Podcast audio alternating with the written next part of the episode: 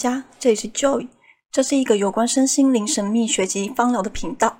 这里简单介绍一下我自己，我曾是一名护理师，现在是美国纳哈国际芳疗师、国际心灵芳疗 NLP 疗愈师、神谕卡占卜师，致力于推广精油芳疗以及潜意识情绪催眠疗法、神谕卡占卜引导及伊莎哈达瑜伽。今天想分享关于爱自己这个议题。只是我们真的需要爱自己吗？在此之前，我想先分享右上角资讯卡里萨古鲁谈论这个议题的影片，大家可以先看完那个影片，也可以最后再回去看，应该会有各种不同的感触。那到底什么是爱自己呢？我要怎么爱自己？是做想做的事，去想去的地方，吃想吃的东西，拿想要的东西，爱想爱的人事物。我一直觉得，爱自己的本质是一种区别心，主体在于我要怎么感到舒服。就如萨古鲁说的，这本意其实在问我要怎么获得福祉，差别在于关心的福祉范围有多广而已。我想要这个，因为我不想要那个；我想做这个，因为我不想做那个；我想去这里，因为我不想去那里。我想吃这个，因为我不想吃那个；我想拿这个，因为我不想拿那个；我想爱这个人事物，因为我讨厌或觉得那些与我无关，所以我不爱或我不需要爱。区别这些，然后你获得了某种程度上的愉快。我没有说这些区别心不好，在生活上，如果你不是在寻求解脱。只是想让自己的生活过得 OK，那么这种区别心会让你筛选出一些看似适合你性格的东西，而这些东西会短暂的使你舒服。然而，事实是每个人的状态都在寻求解脱，不管你有意还是无意，因为大部分人基本上都想脱离和远离痛苦。那为什么我会说这种舒服是短暂的呢？因为我想，我要，我期望。这是大多数人在下意识中壮大自我的过程。这个过程容易让人的体验有落差感与比较感。比如，当我想要某件事情可以在预料之内达成，然而结果却不尽人意，大多数人的反应是失望、愤怒、懊悔、逃避、责难自己或别人。比如，当这间餐厅上的菜不如预期中的好吃，你会马上觉得这钱花得不值。落差感使你对这间餐厅的观感降至谷底，也可能会产生出花了比冤枉钱亏了的感觉，甚至可能衍生出对餐厅评价的不信任。比如，当你和某个喜欢的人要一起出门，对方却无预警带上了别人，大部分人就会产生出失望、生气、难过，或是你怎么会不懂等等责怪他人的负向情绪体验。合一意是在于你有多消融自我。当你的自我非常强大时，人们会非常难体谅与包容别人以及自己遭遇的一切事物。接着，痛苦就产生了。他说的不对，他这么做很差劲，他怎么这么愚蠢？他不该这么行动，他应该要这样那样，他不能这么说话。物以类聚，所以他们都这么糟，可恶，令人讨厌，等等。有多少排他性在于你有多么自我，排他性在于我不了解他为何这么做，他的做法或说法超出我的知识或常识。当人无法从别人的行为看出用意或原因，自身的生命中没有类似的经历，无意识的排他就开始了。但事实是，每个人都在做他自己想要做的事情，每个人的行为都在执行自己背后的原因。别人是，你也是，我也是。爱自己的本意，不就是想要远离痛苦，保持情绪愉快、头脑清晰的快乐吗？但我们看上面的论述，你的情绪是不是都交给别人主宰？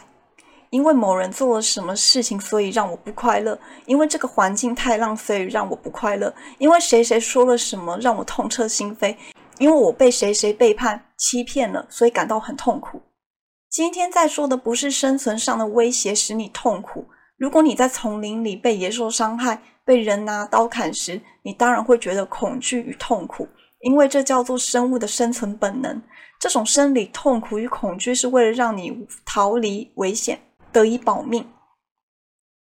但现在人们过得越发舒适，城市里的忧郁症却比乡村多上数倍。人们所受到的痛苦不是攸关性命，而是关于思想的痛苦。爱是一种由内而生的体验，并不需要去学会爱自己。有天，当我意识到并体验到爱是关乎于我自己要不要产生这种感受时，我就不再去寻求如何爱自己了。我的目光转向我可以做什么。以目前的情况看来，我需要去做什么？我能怎么解决和处理？我对自己可以做什么改进？因为体验是在执行中发生的事情，我就不再去想我这么做足够爱自己吗？这么做对我最好吗？我做的够多吗？我做的对吗？宇宙在我的行动中满足了我的一切所需。然而这些馈赠，我仅仅只是做了我力所能及的事。当你意识到自己就是爱，明白自己本身就可以体验爱，知道爱这种感受没有人能够永远给你时，你就会知道爱自己只是一种口号。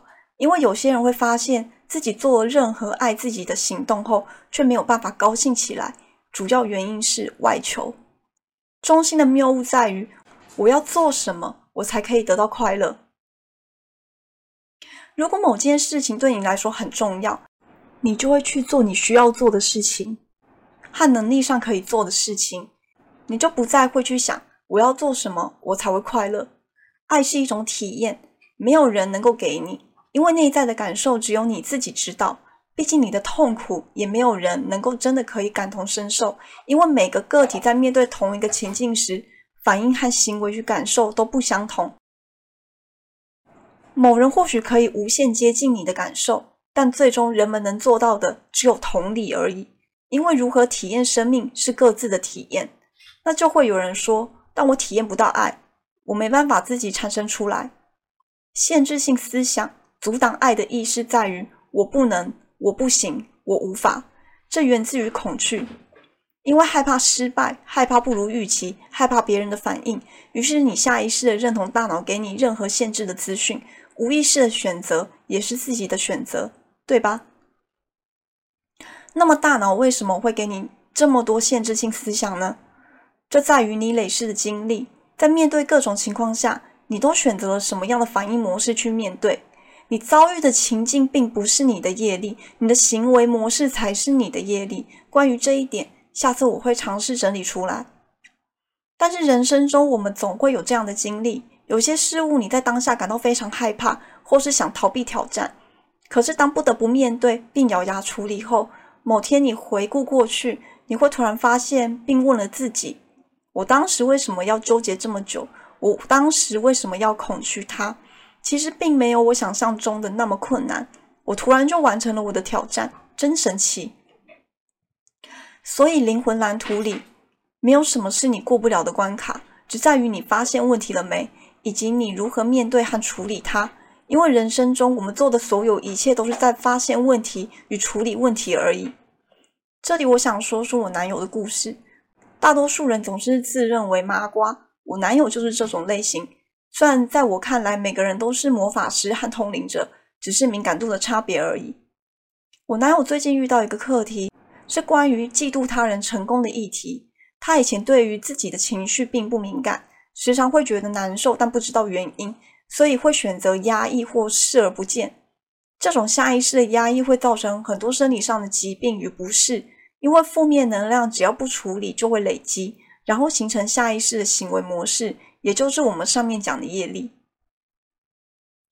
在我的劝诱下，这一个月来他很认真的在做伊莎克利亚冥想，接着开始慢慢能够比较明显的看见自己的情绪难受来自哪里，甚至开始可以辨识自己适合与谁来往。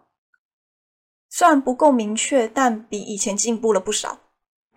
这个方法来自双生子宴的第八十四集，内容是在讲情境显化的处理。我会把链接放在右上角的资讯卡上，但我自己是不把这个使用在出现的情境上的，而是用来处理自身情绪和行为模式上。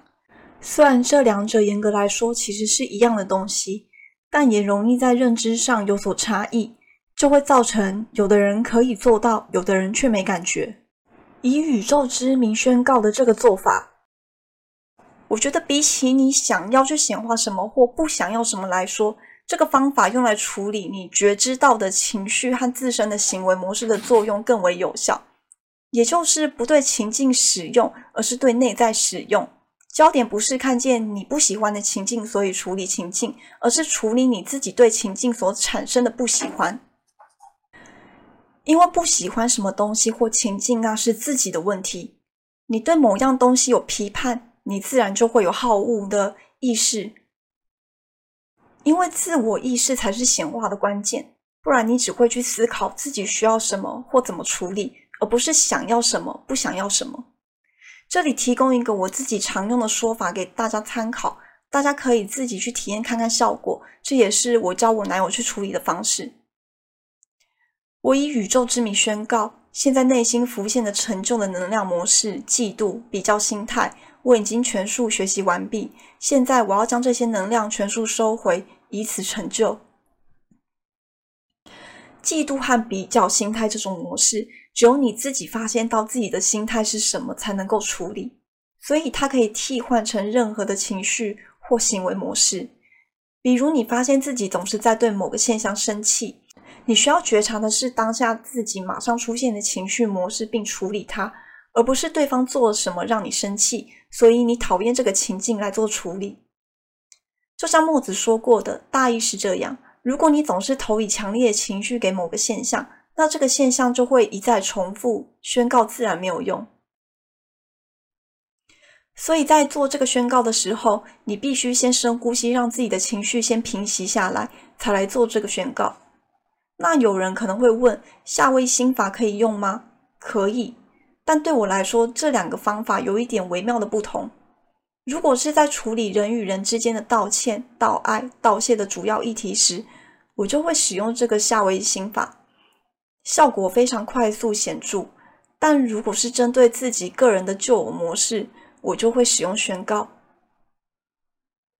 所以，为什么有意识的选择什么如此重要？为什么一个让大脑练习安静的工具或方法是这么重要？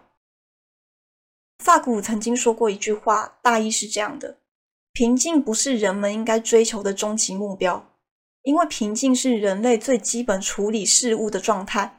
只有当你的大脑足够平静稳定，情绪才得以把控，大脑浮现的思想才得以选择，看事物的眼光就清晰了，自然就知道自己该如何做，生活理所当然就顺利了。以上。我将所有爱与顺利都给你们，我们下次见，拜拜。